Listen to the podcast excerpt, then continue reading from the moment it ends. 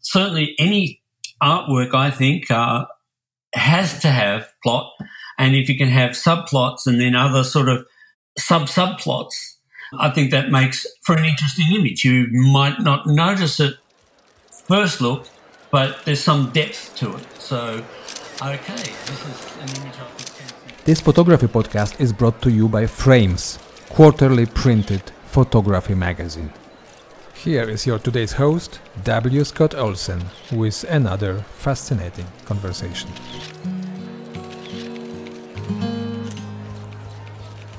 Well, hello, everyone, and welcome to another podcast from Frames Magazine. My name is Scott Olsen, and today we are going to Australia.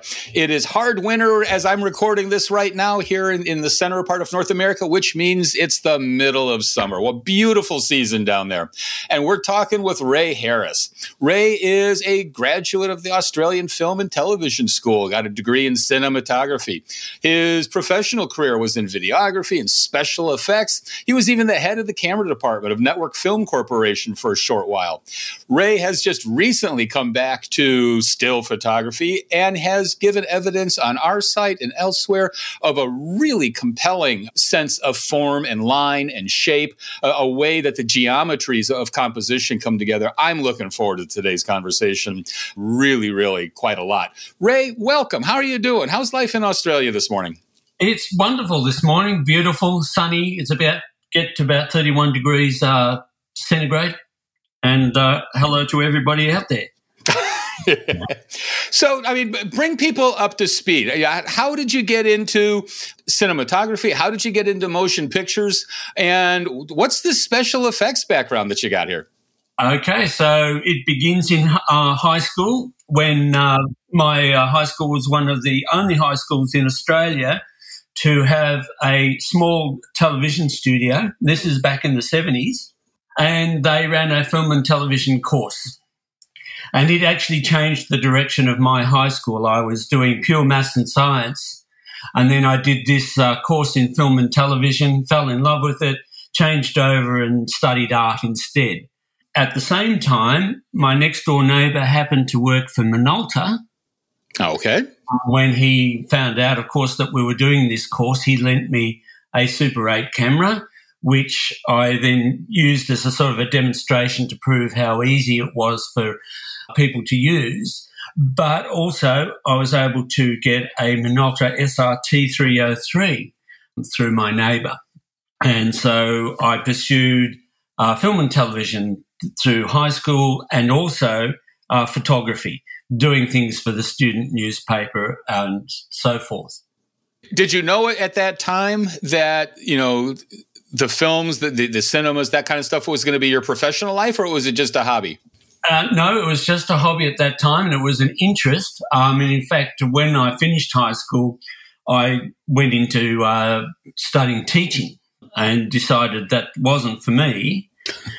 and that's when I encountered what was then called the Melbourne Access Video and Media Cooperative, which became the first community TV station called Open Channel.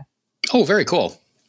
And so I then went there and studied there. I went and did courses there and eventually uh, was put on staff. And I um, taught people how to um, do video and operated as a freelance camera operator, editor, general videographer. Mm-hmm. Were, were, you doing mostly the tech side? Did you have some uh, artistic input here? T- tell me about the, the, the, appeal of the early days. Well, um, it was both tech and artistic side. So I was also studying art, and that's when I, I really got into the history of art. And I was always wanting to go to the galleries and, and studying art. And so there was a crossover because that tech side and the artistic side. Now, one of the interesting things about Open Channel was that they were not only doing community video work, but they were getting video artists in to use the studio facilities. Early video art movement in Melbourne through Open Channel. And so introduced to a lot of artistic ideas through that. So I'm crazy. do, do you remember one or two in particular? Well, I don't know if your listeners will be familiar with the work of Stelarc. And Stelarc is known for pushing the limits of the human body. He's Okay. known for hanging himself up on meat hooks in galleries. Oh, that sounds Um, pleasant. Yeah. well, he get into a meditative set state. It's into transhumanism, the idea of transhumanism, transcending the human form. Later on, he started to attach robotics to his body and have a, a robotic arm and hmm extend the, the human form. So he's the most famous one there, but I don't know if the listeners would be familiar with other video artists in Melbourne of the time. But nonetheless, it seems like a pretty avant-garde place when um, it was lending itself out for hire. Oh, absolutely, absolutely. We had some crazy sort of happenings going on, and um, and we'd have uh, I remember a theatre company coming over from the Netherlands Mhm. and putting on a uh, performance. Uh, first part, which was in ancient Greek, and then it was in modern Greek, and then it was in English, and we filmed that. And uh, we had another group that did this um, theatre piece uh, about Australian culture, Melbourne culture of football, Aussie rules football. And we went out to football clubs and they did this performance, and the footballers weren't that impressed with that because it was looking at issues of masculinity. And this is Mhm. back in the 70s. Right. Uh, challenging stuff for the footballers. Oh man! So t- tell me how this is getting into your own work. Then I mean, t- tell me how these influences are, are beginning to shape who you're going to become. interest in art, interest in anything avant garde, technical. I have both sides. One part of me is very formal, very classical. So, uh, an influence, early influence in photography was uh, Robert Mapplethorpe. So, there's that side of me, but there's another experimental, avant garde, break the boundaries, break the rules, try everything different. But also, because it was in video, I became a digital advocate and not so much of a film romantic, Right. even though at the same time I was taking uh, interest in photography and, and using uh, stills. hmm So you say you spent some time away from photography, and and, and before we come to the return, what'd you do? What you know? What what did you do when you were not a photographer? Well, after Open Channel, I went to the Film and TV School, uh, the Australian Film and TV School. And that's where I got into the film side of it, cinematography, but also into special effects. The end of all of that happens in 86. I'm working in special effects with a company called Network Film Corporation. And at that time, the Australian government pulls a uh, tax uh, benefit that had sustained the Australian film industry, and the film industry effectively collapsed.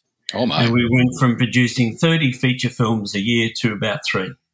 And everybody I knew sort of lost their jobs. I had had a friend who owned a whole lighting truck. He lost that and he ended up driving taxis. So Australian film industry goes through boom and bust phases. And so I was um, Network Film Corporation. There were two special effects facilities in Sydney at the time, and they both uh, closed. Oh my! And so what what did you do? Ah, I went off into other areas of life, which are probably not not um, the subject of this uh, podcast, but Well, you know, those other areas of life, you know, again, we, we can talk about this after we close down the recording, but man, those are interesting for all of us. You know, they, they, they, they feed what becomes our uh, artistic foundation. And boy, we, we start pulling on, on some deep, deep threads there. well, I can I can say that I went into uh, Indian philosophy. I, I actually lived in uh, an ashram for a while, but I studied Indian philosophy, and so Indian aesthetics really informs my work as well. You know, looking at your work, I would not have guessed that, but now that I'm looking at it again, I'm thinking absolutely. I, I can see some of those influences. We'll, we'll get there in a second. So you, you do come back to still photography.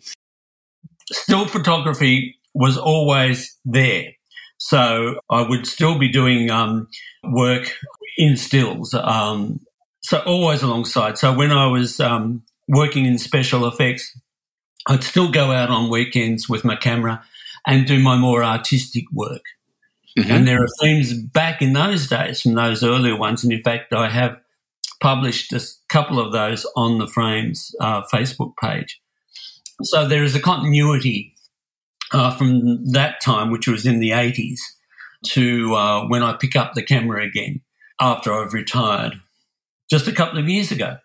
Oh my! Okay.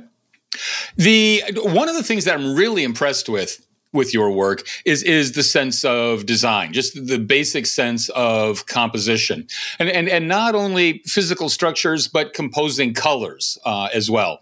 You know, the image that you had on the Frames website called the Blue Bin is, I think, you know, a magnificent example of that. And and one of the things that struck me in in your description of how that image came to be is you say on this day I decided to interpret the old state government building, and the verb struck me. You didn't go out to, to photograph. You didn't go out to capture. You went out to interpret. Is is your work an active sense or an active interpretation when you go out? I think so, yes, very much. I mean, I think any photography is interpretation anyway. So if you want to go out and just document, that's a, a different thing altogether.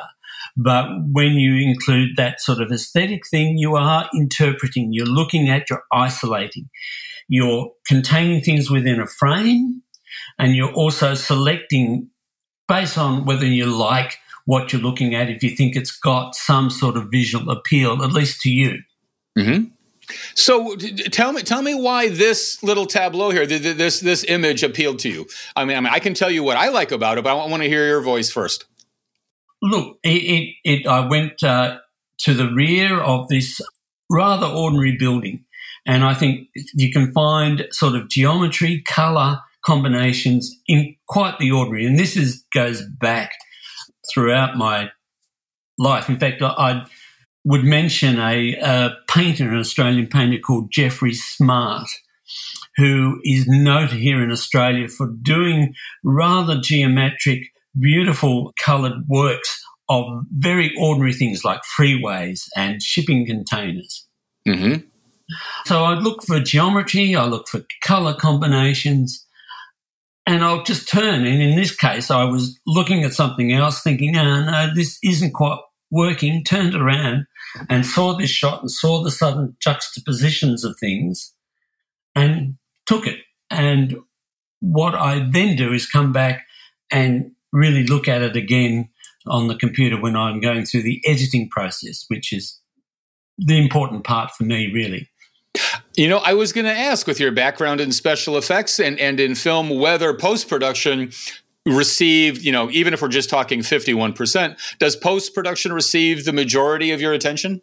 It does, yes. I'm a huge advocate of uh, digital technology. Um, I'm not a film romantic at all. In fact, I, I'm rather pleased to have gotten rid of some of the fussiness of film. I never had my own darkroom but still the whole process of of getting access to dark rooms and then going through the chemicals and the negatives and the prints. And when I was working in special effects, we were also working with film very largely, and you'd have to do multiple passes through cameras to get mats and right. And there was a whole sort of taking it off to the lab to get processed before you could see what was going on. But now digital, it's all digital in cinematography and uh, I think it's fantastic. Well, this this image is, is really almost deceptive in its simplicity because you start to unpack it and, and, you start looking at the lines and the angles uh, just in the door and the shadow on the door, the way the door works with the windows to left and right, and the windows not being exactly balanced on either side of the door. You look at the old wooden steps, you look at the cracked kickboard on there. I mean, it's just magnificent. And then you put in that blue rubbish bin uh, with the yellow top. It it just it pops. It's, it's one of those really simple images that becomes unsimple the more and, and more you look at it. The most recent picture you put up on frames, a black and white image of some corrugated steel. Tell me about that one. I've done several of corrugated steel, so maybe if you could tell me a little bit more of this particular image. This is it starts with a brick uh, area on top, which is only about halfway through the screen. Then there's a light color corrugated area, then a darker area under that. Looks like oh something on the roof of a building. Okay, yes. Well, that was um, a local supermarket, and this was a very, very recent uh, shoot. I'm uh, sort of confined to walking at the moment because my car is I can't uh, is damaged.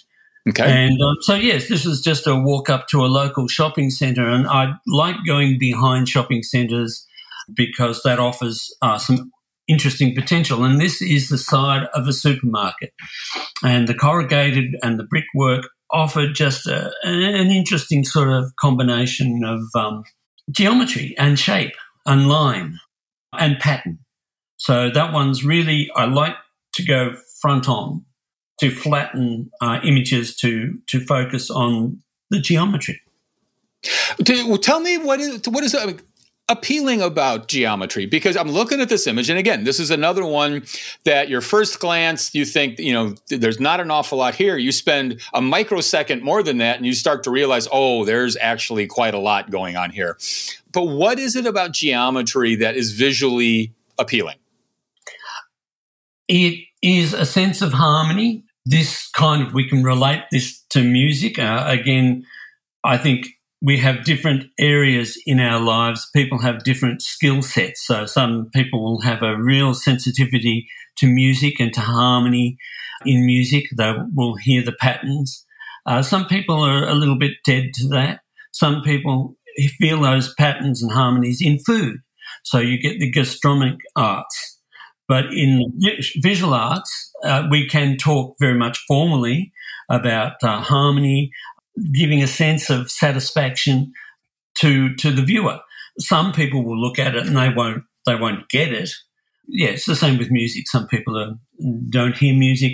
Some people see patterns in color, in form, in photography, and isolating those patterns into the frame. Why did you put that one in black and white? I think I look at it in color. I look at both. And if the color doesn't really kick and there isn't enough harmony in the color, you kick the color out to have a look at it in black and white. And somehow or other, it's, it's better in black and white.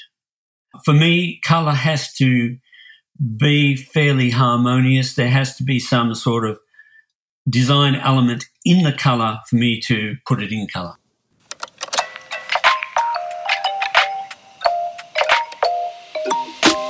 Let's take just a quick break.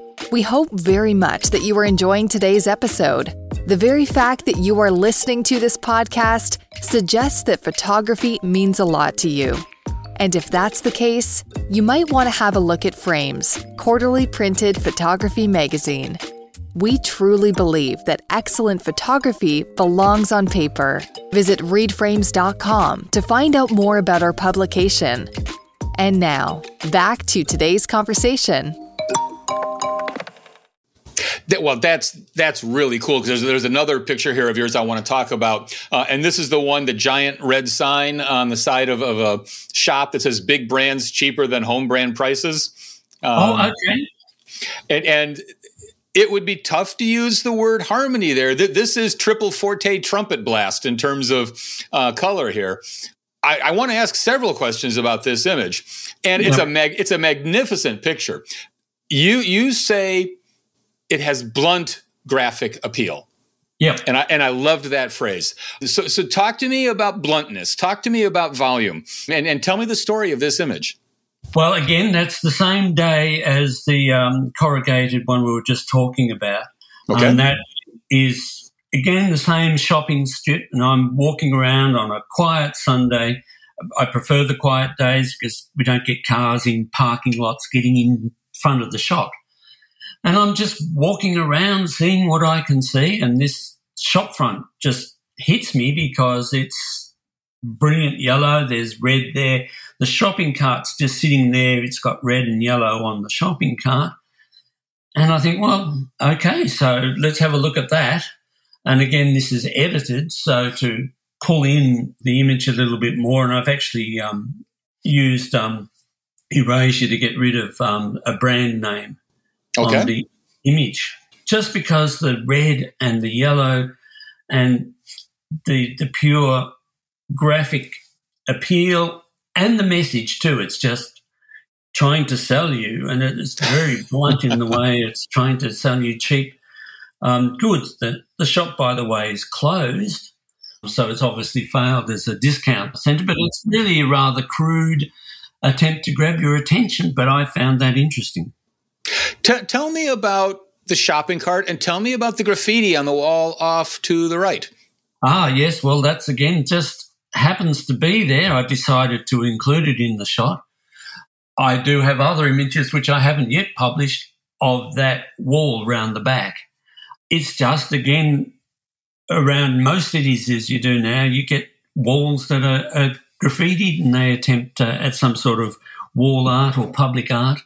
It's a little bit more random, but it's a little bit more sophisticated than your usual tagging. But Melbourne and also uh, the city of Ballarat has some very good graffiti and um, uh, public art. Well, one of the things that I really love about this image, you know, is you know you see the, the red sign immediately, and, and, you get the you know as I said triple forte trumpet blast of what's going on there, and then you realize the store is closed, and then you realize it's all, it's unpopulated, nobody's around.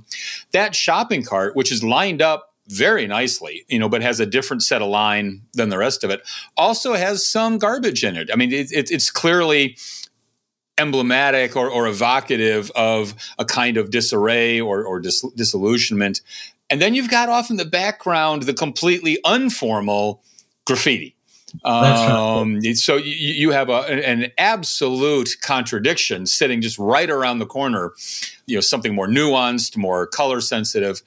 The the narrative here the composition of narrative, I think, is extraordinary for, again, what is a deceptively, deceptively simple image at the beginning. Do you think, in, when you talk about harmony, do you think about story as well? Do you think about sort of, you know, a, a layered narrative, or is that not part of what you're shooting for? No, it's definitely there, and I do see it at the time that I take the image. Okay. But in a very broad sense, I often find that when I come back and I'm starting to edit and go through the uh, images, I see the narrative there, and then I I frame it and edit it to to really pull that out. So yes, I did notice that to the side, and and that shopping cart was included. The rubbish in the shopping cart. These were visual elements that does exactly tell that story. I'm I'm glad you picked up on that because that's what I thought of it too. There is a companion uh, shot to that too, which is right next door. It's the same shopping complex, and it just says open seven days. Yeah, the, the yellow the yellow type on the dark window. Yeah, I, I know yeah. that one. Yeah, and uh, if you have a closer look at the door, there's cobwebs on the door. no, it's not open seven days at all. It's closed. Yeah. It was open for seven days in 1973.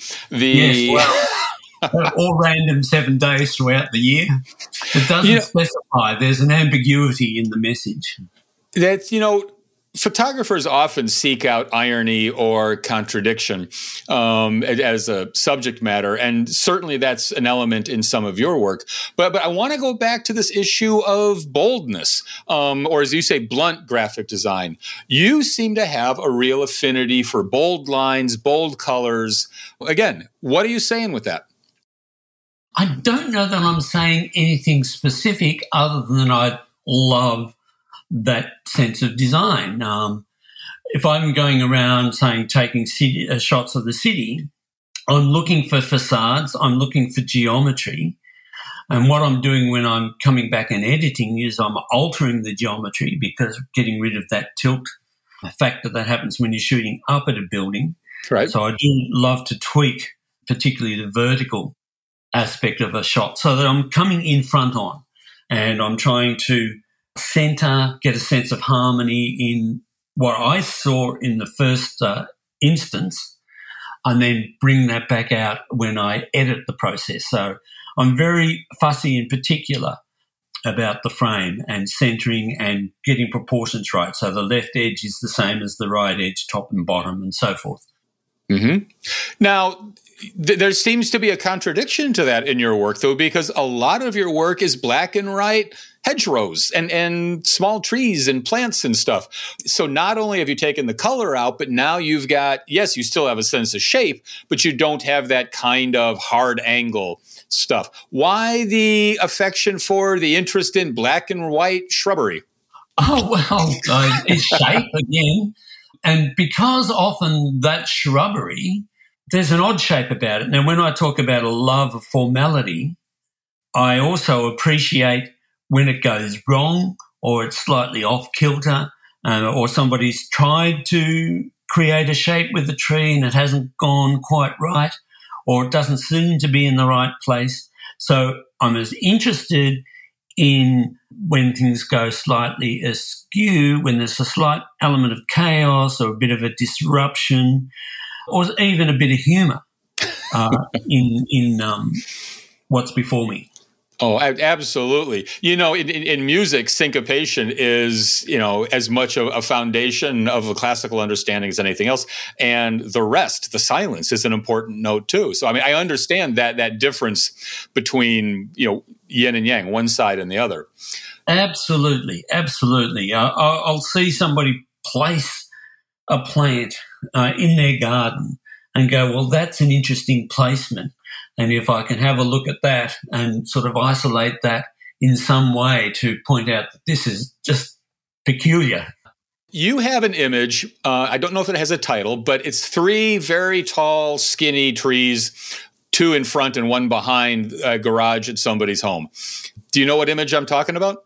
I I do, and again, this one is on my um, normal Facebook page. I haven't yet put it on the Frames uh, Facebook well, page. Th- this one is is remarkable for all sorts of reasons. But again, just walking by and you happen to see it. How did this one come to be? Well, this is just around the corner. I've been taking a lot of images just in the streets by, and this partly has to do with COVID, being in lockdown here in uh, Victoria, but also throughout my photography back in back in the 80s and so forth, I would just walk around the streets and just try to see if there was anything of interest locally. And this one is just around the corner. I've walked past it on my way up to the, the shopping centre where I buy my supplies, my mm-hmm. victuals. and um, I happened to be on the other side of the street. The light seemed to be just right. And I stood back and had a look at it and came back with the camera and, took that image. And yeah, it was just, I got the angle of the trees so that they were, uh, there was a harmony when the, the three go a little bit further that way and not quite the same sort of balance. I tried to get the one tree in the center and frame it so that it was there was a balance between the three. But yeah, it's just three huge trees in a suburban garden. And that in itself is just a bit peculiar again with so many of your images the more you spend with it the more you know, i start just smiling because i'm discovering things. Yes they, they are unusual trees but you've also got in the lower left of this frame you've got what looks like you know a series of um, hedgerow bushes that are all bisected by a fence um, as, as, as if they're being cut by a knife. You have a car behind a gate. You have a bird bath that's unpopulated. And yet you've also got these long sweeping lines of the electrical or telephone wires coming left to right in the image. One of the things that I admire here in, in, in all of your work is that there are so many details that your first blush we're almost trained to ignore the telephone wires in this image, for example, the garbage in the shopping cart of, of, the other one, the cobwebs in the open seven days. There's a real strong sense of subplot or, or, or you know minor character in all of your images that rise the more you look at it. Do you see that? I do, and I'm glad you um, see that too. Certainly, any artwork I think uh, has to have plot, and if you can have subplots and then other sort of sub subplots, I think that makes for an interesting image. You might not notice it first look, but there's some depth to it. So, okay, this is an image I can spend some time with. And I notice that again when I'm going through the editing process. I have fun. I sort of see the image and think, well, this has potential. Then I come back and look at it again and again and jiggle with it. And, um, and sometimes, by the way, I will actually use erasure and get rid of something that's distracting from that narrative. Do you ever add stuff that wasn't there? No. Okay. you know we could go on you know about about all of your images here you've got one i have no idea what kind of plant it is but it's it's round like a cake layer is round you know sort i don't know how else to describe it and i looked at it and i thought that's the oddest looking tree i've seen in a decade it has that kind of you know unusual uh, compelling feature to it but two that i want to talk about because they're next to each other on your website, first there is the little red scooter sitting in front of the blue green building with the two windows. Right. You know that? Okay. Right, right next to it, you have a house where the yard is just a riot of, of small, you know, wooden cutout Santa Clauses and elves and reindeer. And I mean, you go from a really sparse aesthetic to a really overpopulated, complicated aesthetic. Um, That's right and and to see the two of them next to me or next to each other, I would have thought this is not the same photographer. Tell t- tell me where Ray Harris is between them. Gosh, I mean, again, visually interesting. Really, the uh, Christmas one is a, a, commentary on Australian Christmases. There's a narrative there. The small cart is was a found moment. It was Christmas Day. I'm up here in Ballarat. I couldn't be with family for various reasons. So I decided what I would do is go to the local supermarket area because there will be no cars whatsoever. It's all closed. And um, it was um, that little cart thing where it was just sitting there and it, I had the symmetry of the two windows. It was too good to not take an image of. That house with uh, all the Christmas um, craziness is not too far away from the supermarkets in a nearby street. Mm-hmm. Um, and it's a fairly sort of um, typical working class uh, brick veneer Australian um, house. And they have gone to town with the decorations, and it was too good not to document. Again, I took several images and what I love about that image is if you notice off in the corner, there's the ladder is still up because they haven't finished with the decorations. And for some odd reason, there's a chair sitting on top of a table. It, it's, there's a, a sense of chaos. I do like symmetry, but I also like when chaos enters into that symmetry. Oh man, one more image that I want to talk about, and and then uh, we'll move on to, to one last topic after that. And I believe this is a little bit deeper into your website, and I believe this one actually was taken in Paris, or at least it gives that that impression. And this is a, a great many books all stacked up in a window, a couple ah. drainage, couple couple drainage pipes and stuff.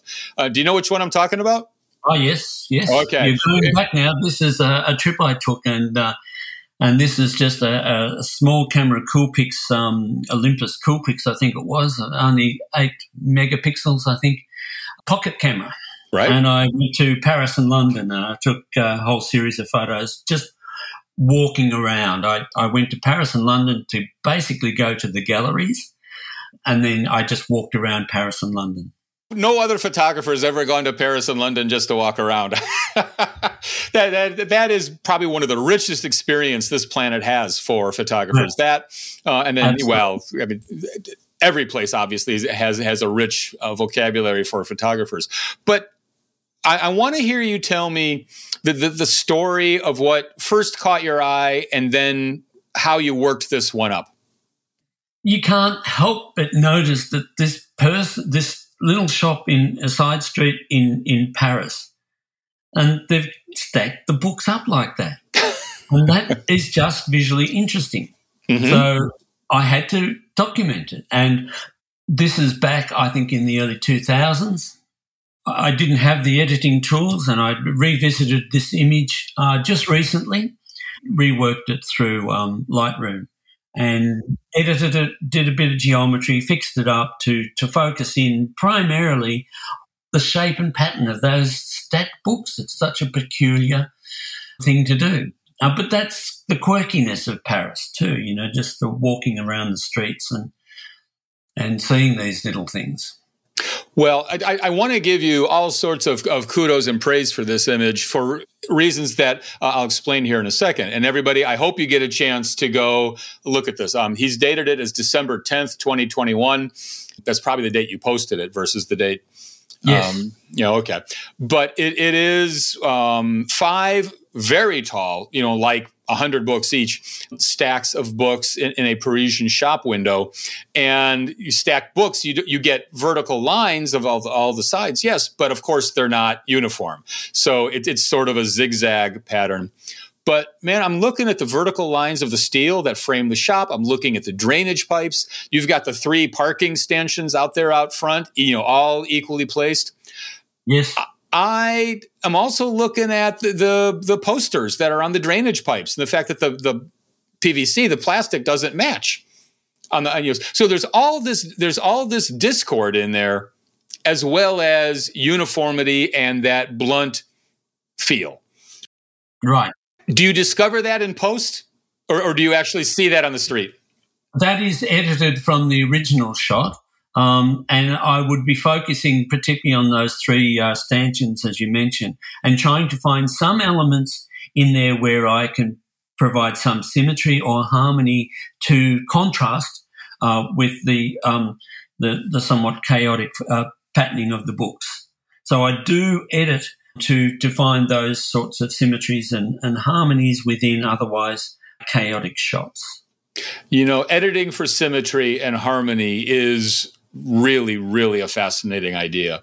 We, we sit down and we edit for clarity or sharpness, you know, play with the dehaze button until we're blue in the face. But to understand that our goal is not sharp focus, but perhaps symmetry, reorients what we're doing.